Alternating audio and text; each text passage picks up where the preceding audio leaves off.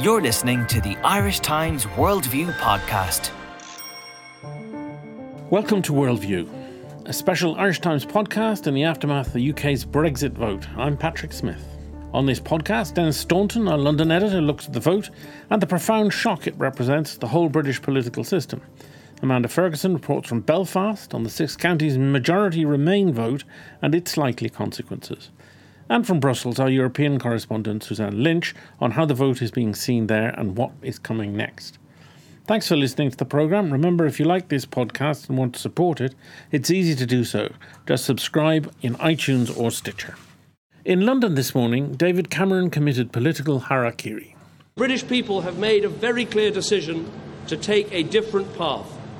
And as such, I think the country requires fresh leadership to take it in this direction. I will do everything I can as Prime Minister to steady the ship over the coming weeks and months. But I do not think it would be right for me to try to be the captain that steers our country to its next destination. Denis Staunton in, in London. Last night was a truly shocking decision. The vote overwhelming. The polls again got it wrong. Well, what is going on? Uh, not only did the polls get it wrong, but everybody got it wrong, including Nigel Farage, who conceded defeat uh, a few minutes after the polls closed. And in fact, everybody practically on the Leave side thought they had lost, and most people on the Remain side seemed to think that they had won. What seems to have happened is that. Uh, we all underestimated uh, the extent to which the Leave campaign had succeeded in neutralizing the central message of the Remain campaign, which was about the economic risks.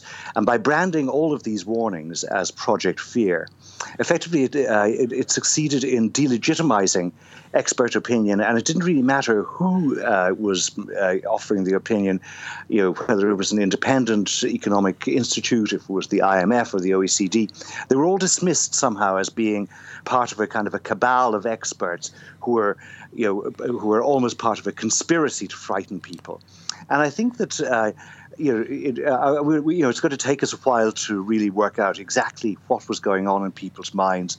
Clearly, immigration was a major issue, but there was also a large element, I think, of a protest vote of people feeling as if it didn't almost matter uh, what the cost was because they felt they had nothing to lose. That uh, they were, you know, that there was a system, whether it was European or just uh, the globalized system, or indeed the system within their own country, where they f- uh, felt as if uh, it was operating for people other than them, and this and this was a good vehicle for them to uh, to make the protest. But I mean, you know, the fact is, it was a very high turnout, the highest turnout in a nationwide election since 1992. Uh, so there's no questioning the legitimacy of the mandate. It was a, it was a clear choice that the people made. But you could map the uh, Leave vote with social disadvantage um, and and um, parts of the country where, like the northeast, the northwest, where uh, they've suffered really quite badly economically in recent years.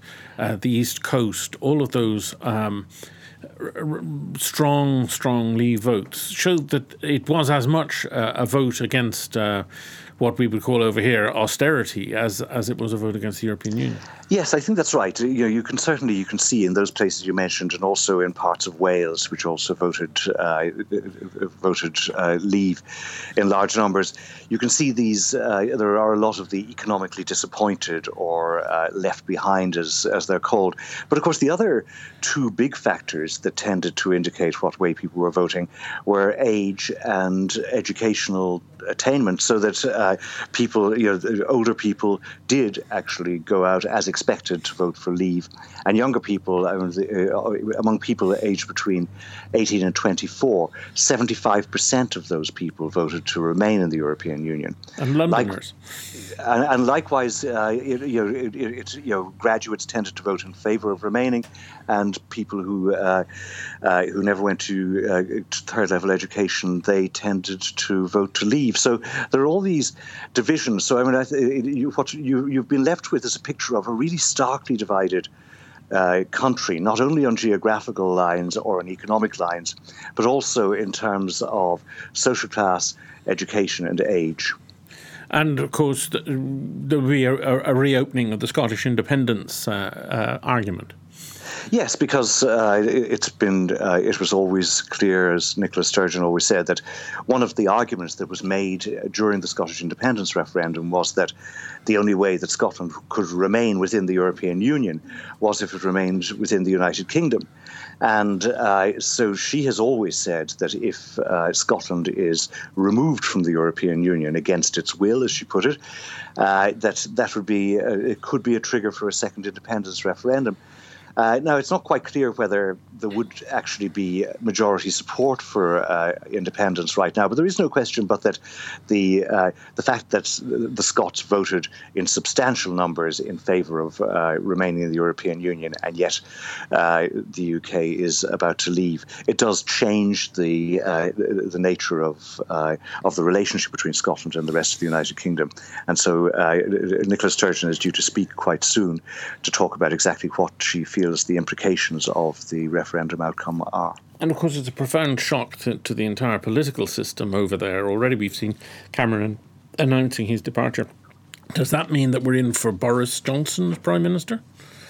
Very possibly. Uh, certainly, when you look at uh, the uh, array of people who uh, who supported the Leave camp. I mean, you've got this very uh, this extraordinary situation where uh, you have uh, uh, the people have instructed Parliament to um, and the government to withdraw from the European Union, and this is a Parliament where the overwhelming majority are in favour of remaining within the European Union. So it's a very difficult uh, situation, and uh, and so we're going to have a leadership contest for the Conservative Party.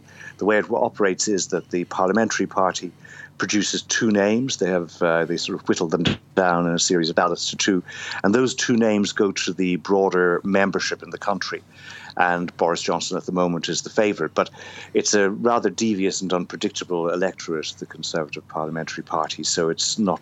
Uh, I wouldn't uh, immediately bet whatever little money I have left after um, after Brexit on uh, on Boris just yet.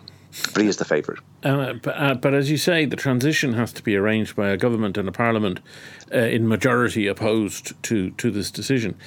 Uh, that is going to be technically very difficult because, apart from anything else, there's a huge amount of legislation has to be amended by a parliament, presumably not in sympathy with amending it.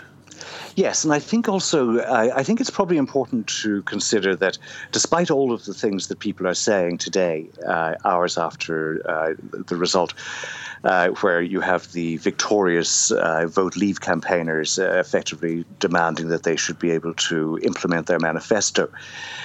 we are in a in a dynamic situation, so that what's happening in the markets, you know, the realities, of, you know, the economic and political realities uh, of the next few weeks will play out and they will have uh, an impact on the kind of deal that Britain is looking for, as well as the kind of deal that might be available to, to Britain. And so, and also Parliament obviously is going to play a role within that because uh, any, uh, you know, there as you say, there's a lot of legislation that has to be got through. There has been uh, some muttering about what people call a reverse Maastricht, if you can cast your mind back to the 1990s when um, the rebels in the Conservative Party decided to thwart uh, John Major on every piece of European legislation that was introduced in Parliament, uh, forming little ad hoc alliances with the opposition. And you could see something like that happening. So I think that uh, you know Parliament will be able to assert itself in terms of influencing the kind of deal that uh, the British government seeks. And what Parliament would, the majority in Parliament would seek, would be uh, a deal that would uh, retain access to the European single market. But of course, what that means is that uh, you would also have to continue to accept the free movement of people, which is very difficult uh, in the aftermath of a referendum where immigration was the main issue. Thank you very much, Denis. Suzanne Lynch, Europe is in shock. This has come as quite a bolt to the blue, quite bewildered, I would have thought. Yes, um, it was a real sense of shock and disbelief that people have woken up this morning here in Brussels to the outcome of the referendum. Now, I watched the results coming in last night in some bars around the Schuman area, just near the European Commission headquarters. And the bars were full, packed of, of British officials, British media, British expats who live and work here in Brussels. And really, there was an air of carnival about the place. People did not see this coming. Um, there was a sense, because of those polls that remain, we're going to win the day. Um, but that uh, atmosphere has obviously dramatically changed now. So the European Union has woken up to a completely new reality. In one sense, we have had these rumblings of discontent before. We obviously had referendums in Ireland, in France, in the Netherlands, uh, but nothing to this scale. This is for the first time the European Union is faced uh, with um, the reality now that one of its largest members is now going to leave uh, the bloc. And the interesting thing, it's, it's perhaps an irony, is that this isn't really simply a, a British decision, uh, but but the culmination, in some ways, of a process of increasing political alienation throughout Europe. It, it's it's uh, uh, it, it's something that is intensely European, in fact. Absolutely. And I mean, looking, trying to reflect on this this morning, um, one thing that has occurred to me is two years ago was the European Parliament elections in May 2014. That was actually quite a landmark uh, election. Eurosceptic parties topped the poll in countries like Denmark, in Britain, in France. And at the time here in Brussels, and, and even in, in places like Ireland, I remember uh, speaking at a, an event in Ireland, people dismissed this and they made the point, oh, well, you know, most people are still voting for, for centrist parties, for um, mainstream pro EU parties. But at the end of the day, the fact that Marine Le Pen in France, one of the founding members of the European Union, topped the poll in that election was a major warning call, warning sign for the European Union.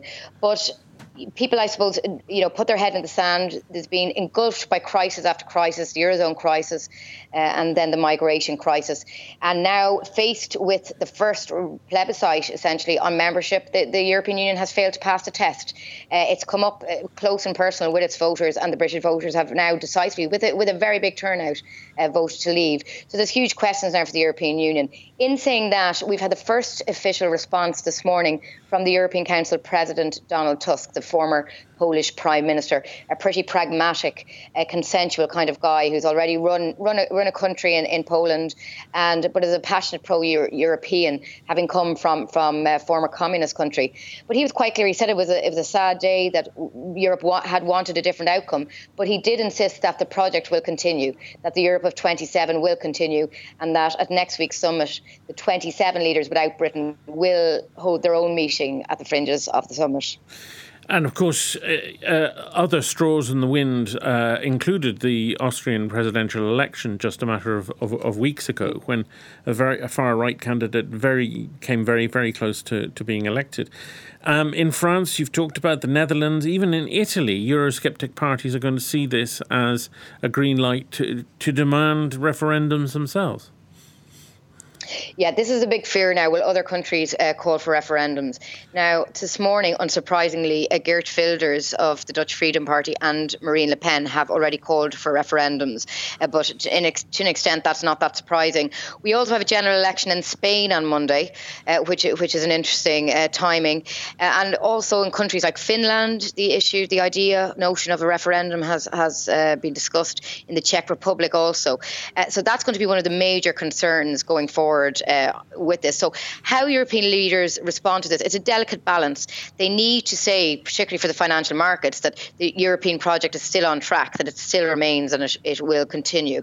But at the same time, it needs to show that it's listening uh, to the, the beliefs uh, and uh, and questions of its voters, particularly uh, ahead of next year, because we have two very important elections, both in France and in Germany. So it's going to be a real uh, challenge for EU EU leaders to try and strike a balance as they try to respond to this just simply huge news this morning. And there was talk last night about a, a, an emergency council meeting uh, this weekend to discuss uh, stabilising the mm. markets. Is is that going to happen? Uh, what's likely to happen um, is that there are going to be a series of emergency meetings now over the weekend here in Brussels involving ambassadors for all the EU member states, uh, EU commissioners also. Um, one possibility, we, we, we, haven't been told of an extra EU summit. Um, we, the EU summit of EU leaders, which had actually been scheduled to take place this Thursday and Friday and had been moved forward to next week, that's uh, due to take place on Tuesday and Wednesday. No sign that that date has been changed. What may happen is that a Eurogroup meeting of finance ministers may be called perhaps on Sunday or Monday. Um, people were ready for turbulence on the market on Friday whatever way this vote fell. But they're more worried about the long term um, or the medium term, if you like, financial implications. So there's going to have to be some kind of a coordinated response uh, in train by Sunday evening before markets open on Monday. Um, but uh, as as Tusk has has has said this morning, this Article 50 now is going to be the real focus for people. That is the article in the Lisbon Treaty that uh, covers uh, the scenario of an exit from the European Union. But it, it, it's it's quite short. It has about five um, paragraphs, uh, and it, it's uh, it sets out a two-year time frame. But it does say that that, that time frame can be extended if all EU member states wish wish so. So even though people are talking in terms of this two-year time frame, that could well be extended. Uh, nobody quite knows. But what will be a worry here, a source of tension over the next few days, will be the fact that David Cameron has already said this morning that he would like to invoke Article 50 once a new leader is in place. Other people in Brussels want to get that process going much quicker than that. So that is going to be a source of contention without doubt over the next few days. And of course, critical to those discussions is going to be the question, uh, which was at the centre of the, the, the British uh, campaign, and, and that is uh, immigration and uh, whether it's possible to reach an agreement with Britain about access to European markets and at the same time restrict free free uh, labour movement. Uh, that's something very difficult for most member states. Extremely, extremely. Um, and it's unclear whether the free movement issue, how much that is going to play into either the Article 50 negotiations or a kind of parallel trade negotiations, because I think they're the two main strands uh, of negotiations that, that have emanated from this result. Now, Britain is going to negotiate some kind of a, of a deal with Europe on trade. We just don't know what kind of deal that's going to be.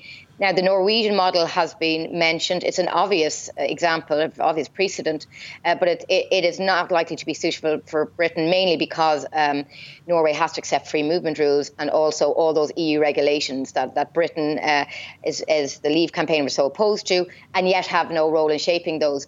Um, Switzerland also has a, has a trade deal with Britain, but that's a quite a complex uh, agreement based on a number of bilateral agreements. And in Brussels, there is a reluctance to uh, embark on that kind of a trade agreement uh, with Britain.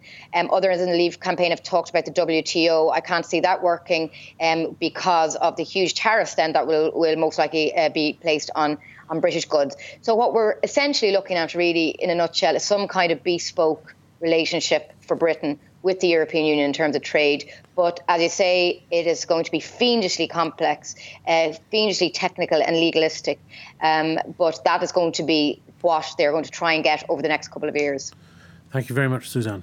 Uh, Amanda Ferguson in Belfast. Uh, the North, like Scotland, uh, voted by majority for, Remain, but less strongly than expected. Where where was the, the vote strongest uh, and weakest? Well, um, of the 18 constituencies in the north, 11 voted for Remain and seven um, uh, voted um, in favour of Leave. Now, it seems to be predominantly unionist constituencies uh, that have gone for, for the Leave vote, um, and that sort of was reflected in the message that uh, the First Minister, Arlene Foster, had put out that will be the best uh, possible outcome for Northern Ireland and its place in the United Kingdom. So obviously this morning, um, Mrs Foster's extremely happy with the result, um, and nationalists and um, other parties that were, were campaigning for um, an in vote are, are, are less happy.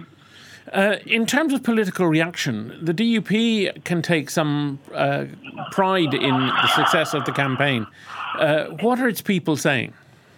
Yes, well, um, Arlene Foster has come out this morning and said that she's very pleased with the result. Obviously, um, the, the result in Northern Ireland was that um, the majority of people wanted to remain, um, but um, she seems to think that the, the position of Northern Ireland is best served outside the EU. And she said this morning that she wants to be as involved um, as, as much as, as possible in the exit negotiations. And is she convinced that all the money that, say, the farmers are going to lose will be replaced by Westminster? Well, that is a consideration. You know, the, the Ulster Farmers Union didn't take a position because farmers were so um, sort of uh, split down the middle on whether they, they should remain. Obviously, 87% of farmers' income comes from the Common Agricultural Policy. Um, and, and while that, you know, obviously is like the, the, vast majority of their income, many of them felt that there was they've got what they can out of Europe. There's too much bureaucracy. Um, and I know that uh, the fishing industry, um, you know, were vocalising their sort of uh, disquiet with the EU. So um, that's that's uh, definitely something that's, that's a consideration. But you know, it, it's, a, it's a big leap into the into the unknown at the moment, and I think that there's there's so much happening. Um, in, in, Britain, that all of these factors will be considered at a later date. But um, Arlene Foster has said that she wants to to represent um, Northern Ireland's case as strongly as possible. But there is no guarantee that Westminster will uh, fund farmers to the same extent um, that, that the EU has.